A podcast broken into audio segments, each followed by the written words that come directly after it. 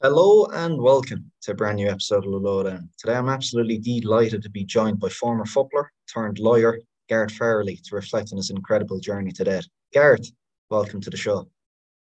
Thanks a million, Connor. It's a ple- pleasure to see you. Gareth, as we begin with everyone, and you're no different, what was your earliest football memory? Oh, God. Earliest football memory. No preparation for the questions tonight, Connor. It's kind of weird for me because I think footballing memories are, are quite strange because you, you'll know it was a mixture of football and Gaelic games. So it was it was never really a separation between those for quite a while. So in kind of breaking it down, specific football memory, I think some of my best times were when I was playing football as a as a child, no pressure, just enjoying the game. So if you want to specify a date with regards to footballing memories. I always feel bad sometimes on these podcasts because people ask me questions that there's some questions, you know, generic answers, not generic answers per se, but you can have a, a very detailed answer. Or like here's one I prepared earlier. Whereas, God, earliest memories, I think I'm, I'm struggling to remember what I did yesterday. Never mind early footballing memories now. No, you can always lay the blame on the interviewer though with these things. You know, if you want better answers. No, no, no. I you can ask like, I like, I like the interviewers who have uh, done a little bit of research in advance. But footballing memories, God, it's, it's a hard one. Earliest, Dif- difficult really, because as I say, it wasn't just limited to football, as in, as in kind of soccer, as people would see that. I think we were quite fortunate growing up that would have played all sorts. And then football only really started to take on a serious note, kind of 13, 14. Right. And I suppose that's when goal setting would have came into it, right? You would have been a lot more aware of your ability then to probably play the game at a higher level. Yeah, but it's quite funny because in my case, sometimes you look at the game now and it's incredibly pressurized, Hmm. right? And I think for me, I, I kind of found my way. I played schoolboy football locally, which was just with a team where I lived. So there was no mad traveling. There was no, none of that. You trained and played locally. Whereas when I got to under 13, I kind of made the decision myself that I wanted to go and play for home farm because they played in a higher league. And like that was kind of where there was kind of tradition already with regards to players that had gone on and to do really, really well. Ronnie Whelan, for example, people like that. And I made that decision. And it's quite funny now, Connor, because I actually said to my my dad at the time, it was like, I want to go home farm, have a trial in Mobhi Road. On Tuesday, I want to go. I went to the trial. I obviously did very, very well. I knew so little about how football worked.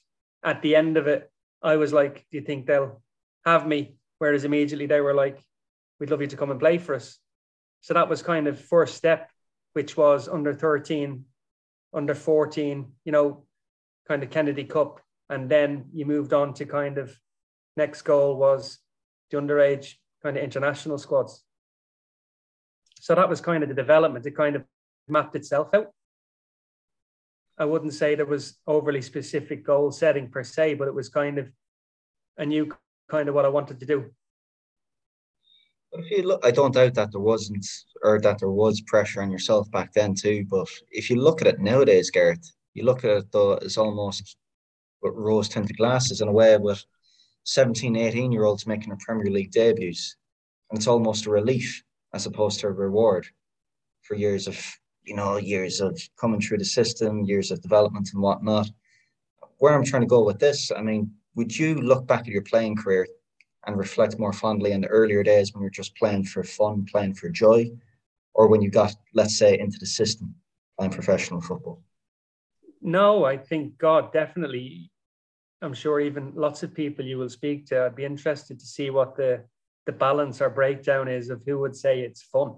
I think it stops becoming fun very, very quickly. And I think possibly you have to try and enjoy it as much as you can, whilst recognizing the system and trying to maintain some level of balance within that. And I Mm. think that's what's lost now because the game has moved on so quickly. So again, I'm talking about in many ways now for people a bygone time.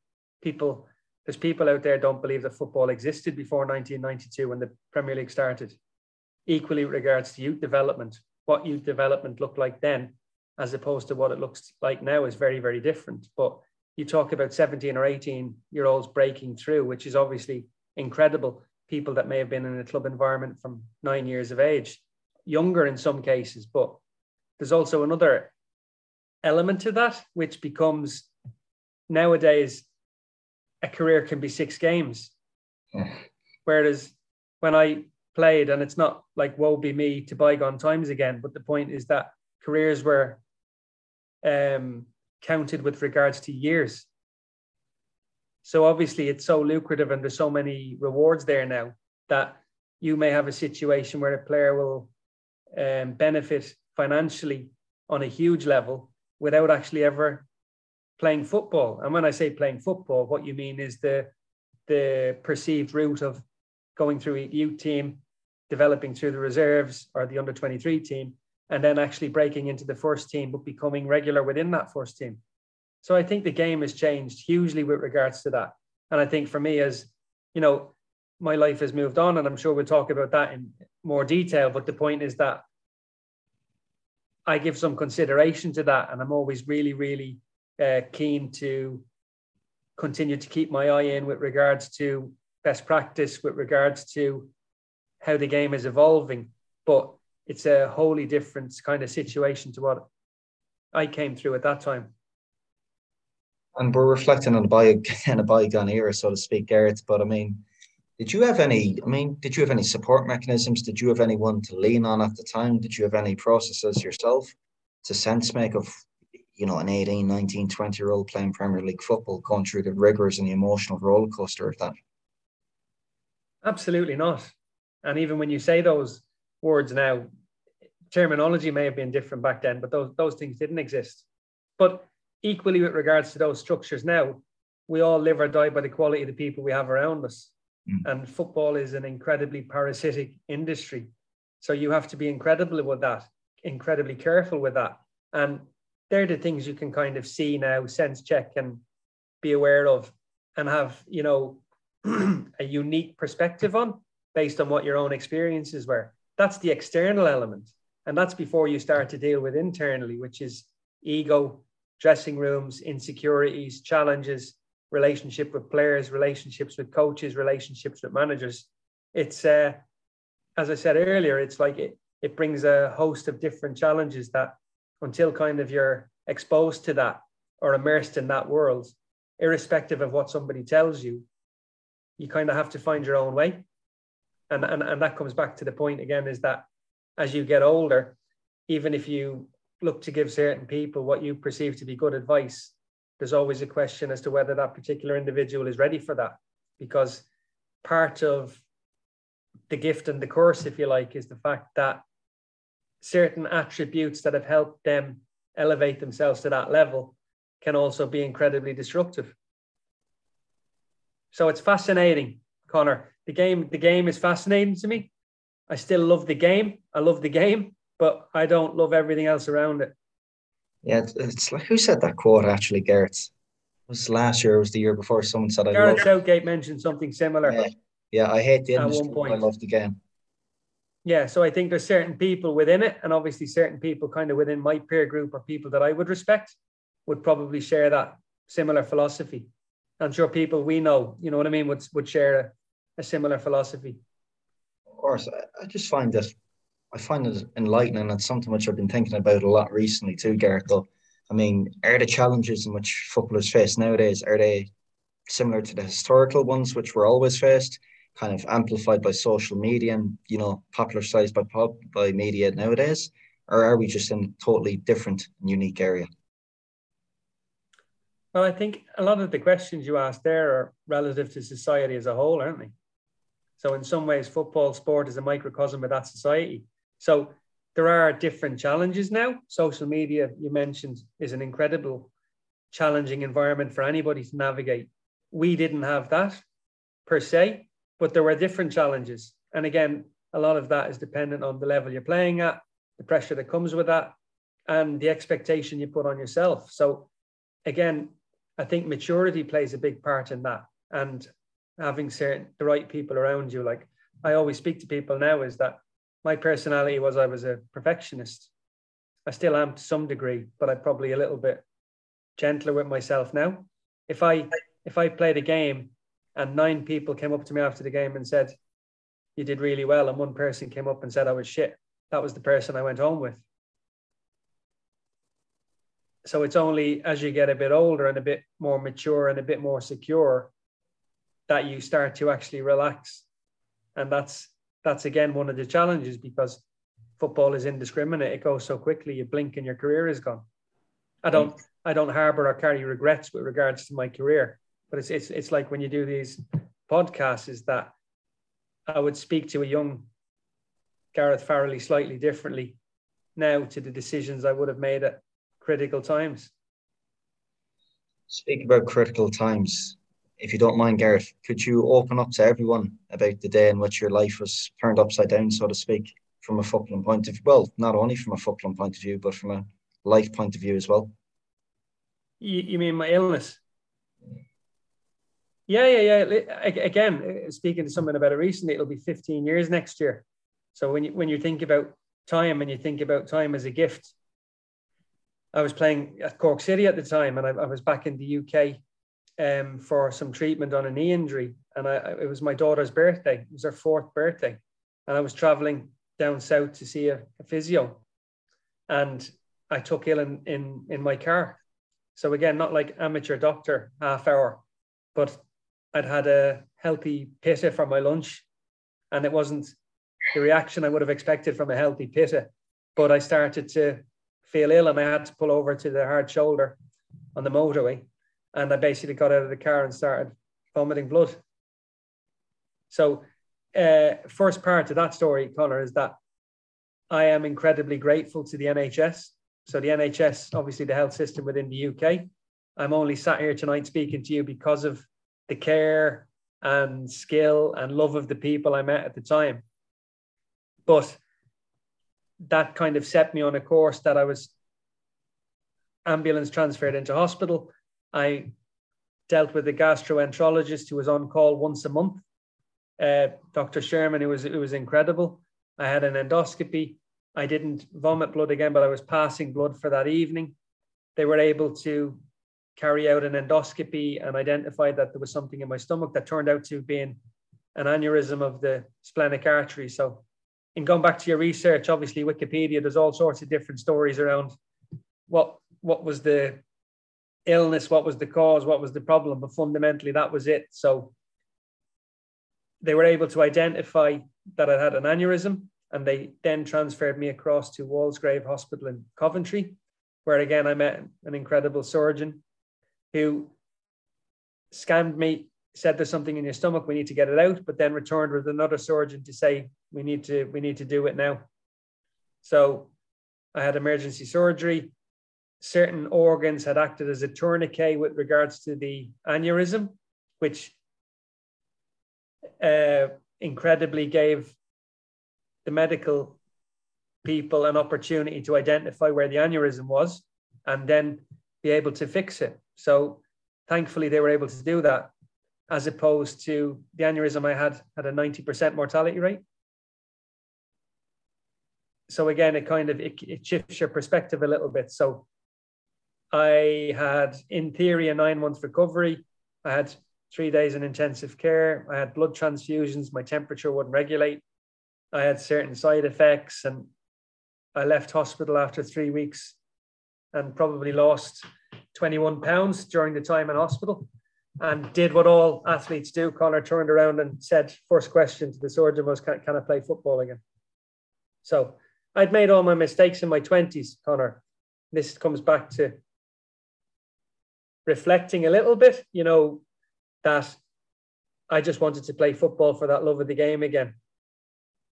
You know, stress. I walked out of the Premier League at 28 when I fell out with Sam Allardyce. I took a player manager's job, and you'll know from managing, you you take on a project like that with strong values and a desire to do well, but sometimes you're not in the right environment for that to happen. That became an incredibly challenging time, but equally, uh, I've I'd never learned so much in such a period of time. So after my illness, my my sole objective was just to play. return to fitness, which I did do, and return to playing with men, if you like, to return to a high level. and I did that, but I realized that I wasn't going to play in the Premier League or the Championship again. So that was when I started to think about what, what am I going to do next? Football is such a small part of your life. The average is eight years. What what are you going to do? And I've spoken about this quite a lot, Connor, that I had a situation where I had the tax authorities at my home looking for a debt that I knew nothing about. And that was kind of what steered me towards developing an understanding of what had happened with regards to my financial affairs whilst I was a player.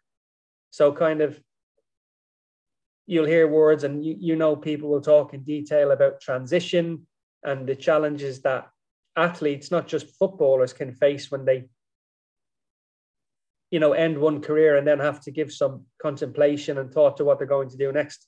I see Brian O'Driscoll did a program on it recently as well at home about it. You know what I mean? I haven't seen the program yet, but I read some of the interviews and the press around it, and there's quite a, a crossover and similarity between the experiences of athletes that one day you're something in theory your identity is defined as rugby player athlete footballer and then that can be a sunday and then on the monday you aren't those things anymore you're you're just you, you become somebody who did something once and there's always a small percentage of elite players that will maintain that persona or profile but that's not the case for the majority so it can uh, it can cause really really big challenges for people. So uh, for me, everybody then started to go, "Oh, you're, you're going to be a sports lawyer, Gaz. You've sports law is a natural progression. You did." Whereas for me, I wanted to try and understand what had happened whilst I was a player, with regards to agents, with regards to financial advisors, and develop an understanding of how I'd been supposedly looked after by people that occupied positions of trust and how that wasn't the case. So you, you you know you studied law, the different elements around that. I had different experiences trying to get onto that kind of path, some good, some bad. But I was really, really fortunate with the people I met because they were very, very encouraging and positive and kind of having spent 16 years outside of education, it was kind of a massive challenge for me you know what? It's far removed from the notion of what most people get when they speak about sports people or football players' retirements, having that big testimonial, set and sail off into the sunset. And in reality, it's a lot more gory. And you have to give credit to yourself too, because in upon reflection, I mean, the easiest choice, contrary to popular belief, would have been to put on the blinkers, be ambiv- ambivious to it all, and get back playing. But you know, you took the tough route out to get out of there to reflect on what had happened and make some sense of it. Yeah, but there's always a, it's like a mistake, isn't it? Or it's like there's always a number of, you know, incidents that determine that. So for me, mm. like I'd said, it was easier for me. I was at Morecambe at the time on non-contract, and Morecambe were traveling to Exeter, where I may have been in the squad, may have played 10 minutes. It was a six-hour coach journey there, six-hour coach journey back. And I think, again, as with players, my priorities had shifted. I didn't want to leave my family. So it was quite funny because the following week I went in to see the manager, Sammy McIlroy, at the time. And I think the football expectation was I was going in to say to him, Why am I not playing? I'm better than such and such. Give me a go. Whereas what I was going in to tell him was, Listen, I've just received my letter for Edge Hill University that starts on the 26th. This is going to be my last week. Thanks for everything. So again, having gone through that experience now, as have a lot of my friends and peers, you can kind of identify those fears in people, you know, the insecurity, the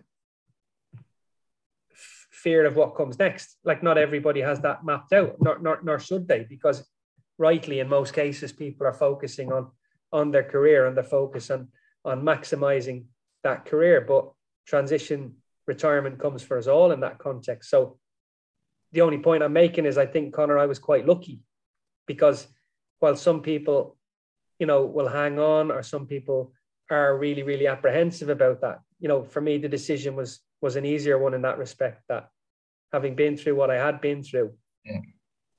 I knew there was going to be question marks about me. I was only I was only 32. So those questions were never going to go away. Medical staff, doctors, nurses, whoever I went to see would look at my medical and they would be like, the first question they would say to me was, God, you're lucky to be here, aren't you? So there's quite a challenge in dealing with that because at the time you don't think you're lucky. But having got back to football, your first thought is, well, I just want to play, just give me a chance to play. And, and, and I got back to a level of fitness where I was probably as fit as I had ever been. But my path was different. My path was different. And as I say, even within that kind of, you know how challenging the law can be, right? That I liked it. So again, you go back to something as simple as the generic routes that are traveled, which rightly so, manager, coach, pundit, you know, different different roles now, and there's so many more roles available. But for me, it was like in liking something and developing an interest and awakening a desire for learning. I think once you start on that particular journey, that kind of never stops. And there's always you're always looking for something that next challenge that will will stimulate you or take you to another level again. And that's where I feel I've been really, really lucky. So don't get me wrong, Connor, there's days sat in an office where you're thinking, where did it all go wrong or where did it all go right? But I think the overriding position would be one that I'm very, very fortunate that I kind of enjoy parts of parts of the job and what I do now. It's all good to speculate and speak about what ifs, but to obtain the growth that you got from being on the journey you've been exposed to, do you think you needed to go through that trauma or was there stuff you believe you could have done in hindsight? Little processes, habits, procedures you could have inbuilt throughout your career to have had possibly we, similar desired effect. I think we all suffer trauma, Connor. We all suffer trauma at different times, and we all have different experiences, and and and everybody has those, and some some wear them as scars, and some you don't find out about them until a lot later. I think football again is very very cliched with regards to you know words and teams and all of this, but it's it's probably one of the most individual team sports you'll ever play. So the question comes back then to how well do you really know anybody? You, you look at successful teams, which are slightly different, but I don't look back. You know, I think I'm quite fortunate. I, I don't I don't look I don't look back on those things as a woe be me or I wish this or I wish that. I think a lot of that as well comes down to you know your individual character right? But also how much of your identity was associated with what you did before. There were certain parts of football that I could never figure out, and I, and I still can't. So I don't miss those elements. As I said, with regards to my personality, I didn't need a crowd, Connor. I didn't need a crowd to be there in searching to play the perfect game and not give the ball away and create chances and shoot. I, I could have played in the stadium with nobody there. So that wasn't a driver for me it was always kind of about the game. So there was periods in my career where you have those, um, like you talk about presence, but like people will call it the zone or whatever you want to call it. But you have those periods in your career where you're at your, you're at your best. But for me, given that my personality, I never understood distraction. I never understood that you didn't have to be perfect every time.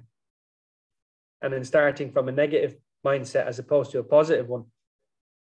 Looking back now, that's where there were gaps. And that's why, with regards to my career, I look at the incredible talent I had.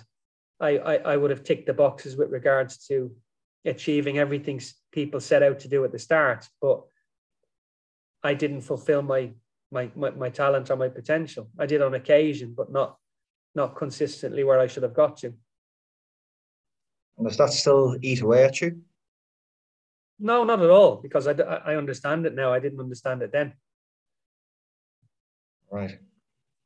But then, I mean, you look at nowadays, I mean, you qualified as a solicitor in 2018. I heard you in a previous podcast speak about it before. If you don't mind me bringing up the quote, you said, the law appealed to you as you wanted to learn how to think and have clarity of thought. Can you elaborate upon that? Yeah, yeah, yeah. Because you see, well, we all have opinions, don't we? But mm. sometimes those opinions aren't informed. They're not objective. They're based on our own experiences. So I think the law gives you that ability to look at a particular incident, fact, story and look to disseminate it and look to question it, look to build your argument yourself. And there's also an adversarial element to that. So it's contradictory in some ways because you go from being at the peak of your craft, if you like, as a professional footballer, international footballer, and everybody thinks you're living the vida loca. But then you step into a whole new world where you're at the bottom of the ladder. And it's not like football where you can just arrive and explode on the scene. The law is totally different because it's like that journey of building knowledge starts at the earliest period and people increase their knowledge and their value the longer they do something. So their trajectory is totally different. So again, you have to kind of park your ego, if you like, and recognize what you don't know. So I would think that the law has given me something special with regards to that because the ability to think is not just, well, hang on, I did something once, so that means my opinion immediately carries some weight or credibility. I think there has to be a little bit more to that. And, I, and that's what fascinates me now, even in, in society, because you listen to a lot of people think, and there's a there's a credibility and a you know a seal of approval given to them based on the fact that they did something a long time ago, not actually on the quality of what they say. Yeah, it's it's punditry is a perfect example of that. I mean, like we operate, we operate, we operate. I thought um, Graham Potter did a fabulous interview at Brighton a few weeks before he left to go to Chelsea, and he was asked a question about their home form, and his response was, "That's such a low, low resolution question," and I thought it was fabulous because again, we operate on the premise of such a lowest common denominator. That here was somebody that had the ability that if someone was going to ask him a serious question, he would have been happy to engage with it. But the simple fact is that we're operating at such a level that's such low resolution that there is no stimulation or challenge in that, and it's become acceptable. That's been gone for a long while, though, you know, and it's that. Yeah, same... absolutely. But I'm saying that's why it's it's it, that's what what what needs to change, and, and and unfortunately at the moment that's not the case. But that's what even any opportunity to speak to people like yourself or people of a like mind, the system needs to be shaken up a little bit and unfortunately, we're out of balance at the moment. That was something I was going to ask. I mean, if you zoom out now and take the 40,000 feet view of football as a whole, football as an industry, I mean, is it a case of changing the game or just get better at playing the current game by the rules? Well, there's a challenge for everybody in that, isn't there? Because that comes down to you as an individual if you're capable of operating within that system. So if you if you have a very very value value based system, there's not many environments that are going to help you survive and thrive. It doesn't, it doesn't exist because there's such a short-term element to that. And as I say, not best practice in many ways, but the point is you laminate something or you say somebody in football is doing something and automatically there's a perceived credibility around that, which is not necessarily the case. So sometimes you have to scratch below the surface and do a bit more due diligence with regard to understanding that. And I think if you understand that, then you can be a bit more objective as to where you feel is the place for you. And like it's a war of attrition, isn't it? Because you, again, you talk about stepping into the game as a young coach, an analyst, or whatever. You look at remuneration, you look at the challenge, you look at the hours, you look at how you're treated people will do that for a, a limited time because they think that this is only a stepping stone until a better step, but that better step may never come. Yeah. How how so it's the aspirational element, Connor. It's the aspirational element that everybody wants to be at the top, but it takes time, it takes resilience. It's not necessarily easy. There's so many factors go into whether that's actually going to be the case or not, that it can be incredibly disillusioning for people. Yeah. I mean, for me, it's always an interesting one. One of the best quotes I've heard for a long while, Gareth, has been, "How far are you willing to prostitute yourself to have an opinion?" Yeah, absolutely, and uh, but but equally, this is the thing about the law to some degree, Connor, is that who are you willing to open up your real opinion to? So again, are you willing to compromise your own personal value structure just to exist in what is perceived to be the utopian industry. and it's not necessarily the case. So we all have decisions to make at different times with regards to that. And again, I think that's where it's interesting because you would look at it, I would look at it now more objectively with regards to being incredibly strategic about what you want to achieve and how you go about doing that. And that's that's kind of part of the challenge for everybody as well, is that, you know, it, it you might have to kiss a lot of frogs before you find a princess. Do you know what I mean? But then it still comes back to your individual resilience. Are you prepared to continue to go back to the well? Or will you make a decision that this this is either good or bad for me? So again, not a lot of people have that um, you know option because they're they're heavily embedded in it. And, and it, like I said earlier, they're even irrespective of the level you're at, your identity is associated with that. So it's fascinating. It's it's it's fascinating to me. And I think you, you look at management, you look at coaching, the more beholden you are to football, the more likely you are to get your ass kicked. It is. And one thing which you've mentioned countless times in this podcast already, being another probably one of the most, if not the key factor in any sort of success, is surrounding yourself with the correct people and the correct environment. And that's something which you seem to have achieved, anyways, at least by doing the UEFA Masters. Can you tell us a bit more about that program and how much that impacted you as an individual, Gareth? Well, the, MIP program was was was incredible for me because, again, in returning to education, you do your LLB legal degree, right, and then you think, well, I've enjoyed that. You do your training contract, you qualify as a lawyer, and you think, well, what comes next? So I'm interested in doing a master's, and then obviously, somebody made me aware of the UEFA MIP course it was actually an Irish guy, Connor. I don't know if you know Paddy McCormack, who's the head of the judicial services at the FA. He's a brilliant guy, right? Used to work at the FAI. And it was him who actually said, Have you seen this course? So, obviously, course for former internationals who are starting to transition, um, masters in the administration and management of football. And I was fortunate, I did an interview and then I got on to the, the second cohort, actually on the fourth cohort now.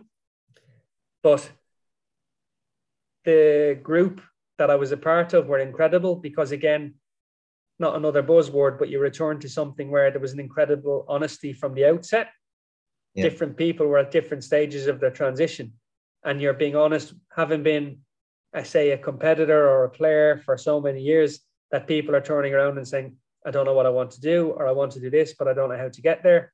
And I think we all developed massively through the 20 months of the course the course content was excellent, as were the speakers and the people that ran the course. So that just kind of again further embedded that desire to continue learning. So not only do you have the course, the content part, and kind of enrichment with that, and a desire to continue to learn, but then you also have relationships and kind of the respect you build up for the people that are on the course. Because again sometimes there's a very very narrow view of you've played in the UK this is what happens. And you don't necessarily have an understanding of what South America was like for people moving from there or people who played in Greece or people who played in Northern Europe and the crazy part that everybody had experienced very very similar uh, you know experiences so it was it, it was it was it was really really um what's the best word to say it? Just a fabulous experience. Project and sense making. Yes. And I mean, one of the most fascinating things, for me at least, which stemmed from that direct experience, was that you and the cohort of your individuals formed player for player. Can you tell me, or can you allude to the audience, how that came about and what you guys do a player for player? In its simplest form, it was you're sat around with a group of friends and you've obviously identified certain issues that you perceive go on within the game. And transition is a key one. And not only transition, you can talk about a whole host of challenges that come within that. When to start thinking about transition? What does that look like? And again, you kind of return to individual stories that, like, like um, I'm not saying normal civvy life, but I'm saying people will work incredibly hard all their lives on a utopian picture that when they finish, they're going to play golf or they're going to buy a yacht or they're going to live on a paradise island. And then within a very, very short time of that retirement, they start thinking, well, hang on, this isn't what I'd built it up to be. And this comes back to the football challenge again is that you can have a huge amount of financial resources when you retire, or you can have very, very little. But it's indiscriminate because the challenges with regard to that retirement are going to be the same. You know, everybody speaks in detail about statistics at different times, and a lot of figures are banded about. But if you look as an example, that 40% of professional footballers face the threat of bankruptcy within five years of retiring. A third of footballers are divorced within 12 months of retiring. The other statistic that used to be really, really difficult was that over a third have mental health issues when they retire. And that's increasing now because, again, you're dealing with issues around addiction, you know, betting different challenges that people face to try and replace that buzz they had when they when they played. So these were all conversations we had, and player for player was born out of that.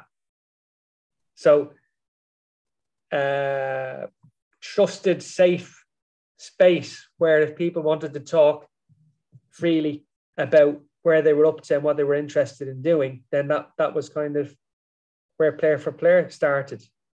And again, it's kind of it's evolved and it's kind of 18, 20 months now. But that's that's that's the reason it was done. It's absolutely fascinating to see just how an idea can spring to life in the case of a live case study yeah. such as that. Yeah, but Connor, like there's there's brilliant support out there. The player unions do lots of interesting stuff, but you live or die by the quality of that engagement with that person at a given time. So mm. you might be very, very vulnerable, unsure of what comes next, and you build yourself up to make that phone call to somebody and dependent on that interaction will determine whether you're going to push ahead with something or not because you don't know the day the person's having who's receiving the call. You don't know if they've walked that same walk as you or when they did it. There's a whole host of factors that can go into that. And I think that player for player has kind of been uniquely placed with regards to that. Of course. And so I think, I think it will evolve, Connor. It will evolve because it's been quite funny because with regards to kind of transition and players it's been um, slower than you might have anticipated. But what we have found is that people are invariably saying now, well, can you not just look after us as an agency? I, I love what you do. We've never had a conversation with anybody that has any negativity around player for player, but player for player's evolution will continue anyway as well. Because the value when you've been a player or the value when you care or the value comes, you know, when you help people is that that's where you kind of get your buzz. Yeah. And that's where the trust is inbuilt.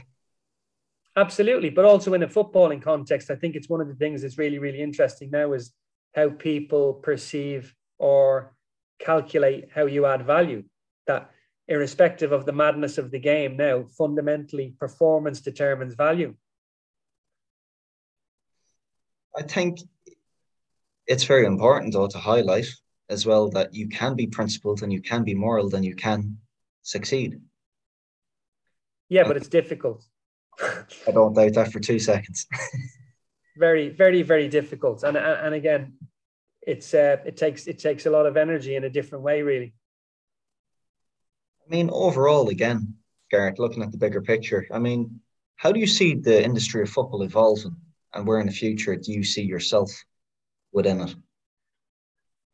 Uh, well, you see, the thing for me is football for me is at the moment is is in danger. Because I think what's what's happened is that you, you see there's there's a difficulty and there's a challenge in words always when you speak to people and interpretation. And like somebody I may say something now that people won't listen to the 40 minutes yeah. of conversation we've had before this that they take a particular fact. But the point is for me is that non-footballing people are now embedded in the game and have infiltrated the game to such a level that they see it differently. So it's purely commercial exercise or an entity or people who have managed to find their way into the game just for personal gain. And I think that's really, really dangerous. And I think that the pace at which football moves, you never really get to the bottom of one particular issue before another issue develops. So you look at the challenges that football has faced around COVID, you look at how revenue has consistently increased, but there's never been greater losses. You look at different challenges around competitive balance, access to competition, the threat of super leagues, ownership models, and in returning to lockdown, you look at player activism. So I think one of the big things for me always is that you need an educated, empowered player base that will be intrinsically involved in the decision making of the future of the game because they care about the game. And I think that's something that is growing now with regards to the player activism piece. But we have to continue to identify those thought leaders and those people that will be instrumental in that because the game is the game. The game doesn't change. You know what I mean? You can put cliche around it, but that's that's the fact. But the reality is that football faces incredible challenges. It has done, and now even even more so.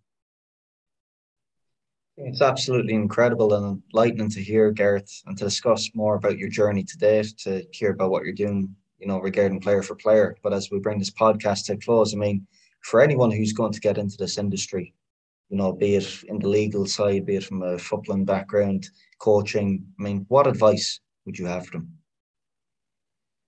No, well, the advice is to be strategic and to take your time and to develop your knowledge and look to develop. Everybody speaks about networks or contacts, but fundamentally, there's, there has to be a lot of thought goes into that. It's no different to the law. It's no different to, to anything. There has to be a degree of application and care and hard work with regards to understanding how challenging it can be.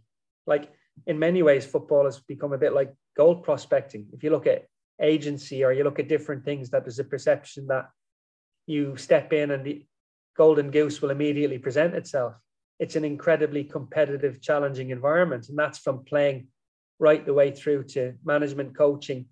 Everybody wants to be a part of it. So I think identifying people that you feel will bring value to you and help you filter that noise and start to identify and develop a strategy. But you don't arrive with all of the answers. It's part of the, the challenge is that you have to have a degree of that lived experience, good and bad, and then take the positive from that and be able, you know, be able to develop further having learned different lessons to take you where you ultimately want to get to. With regards to me, I always laugh at that, Connor. It's like a legal question. People would always say, Where do you see yourself in five years? And like my my my counter argument was, having thought I was going to be dead at 32, you you kind of, you know, it's more glib to say, well, hang on a second here. Five years is quite a long time. Hopefully I will be here. Where I will be, you don't know. We we all um crave you know, purpose. And like we all crave like that that challenge and an opportunity to to build things. And that's I'm no different in that respect. As I say, it's I never envisaged a time where I would be a, a qualified solicitor. And like when I come up to January next year, that'll be five years. I would have never envisaged that. I think I've been incredibly fortunate because opportunities present themselves and continue to present themselves. And again, I'm happy to tell you, obviously, with regards to the podcast, but even with regard to education, that journey doesn't stop. I've just, you know, been offered like a fellowship with Harvard that I'll be starting in the new year. So again, that's something that like I'm really, really excited about. It's the journey with the immortal finish line. No destination. Absolutely. No yeah. destination in sight. Yeah. But um Gareth, look, I asked that question 82 times before.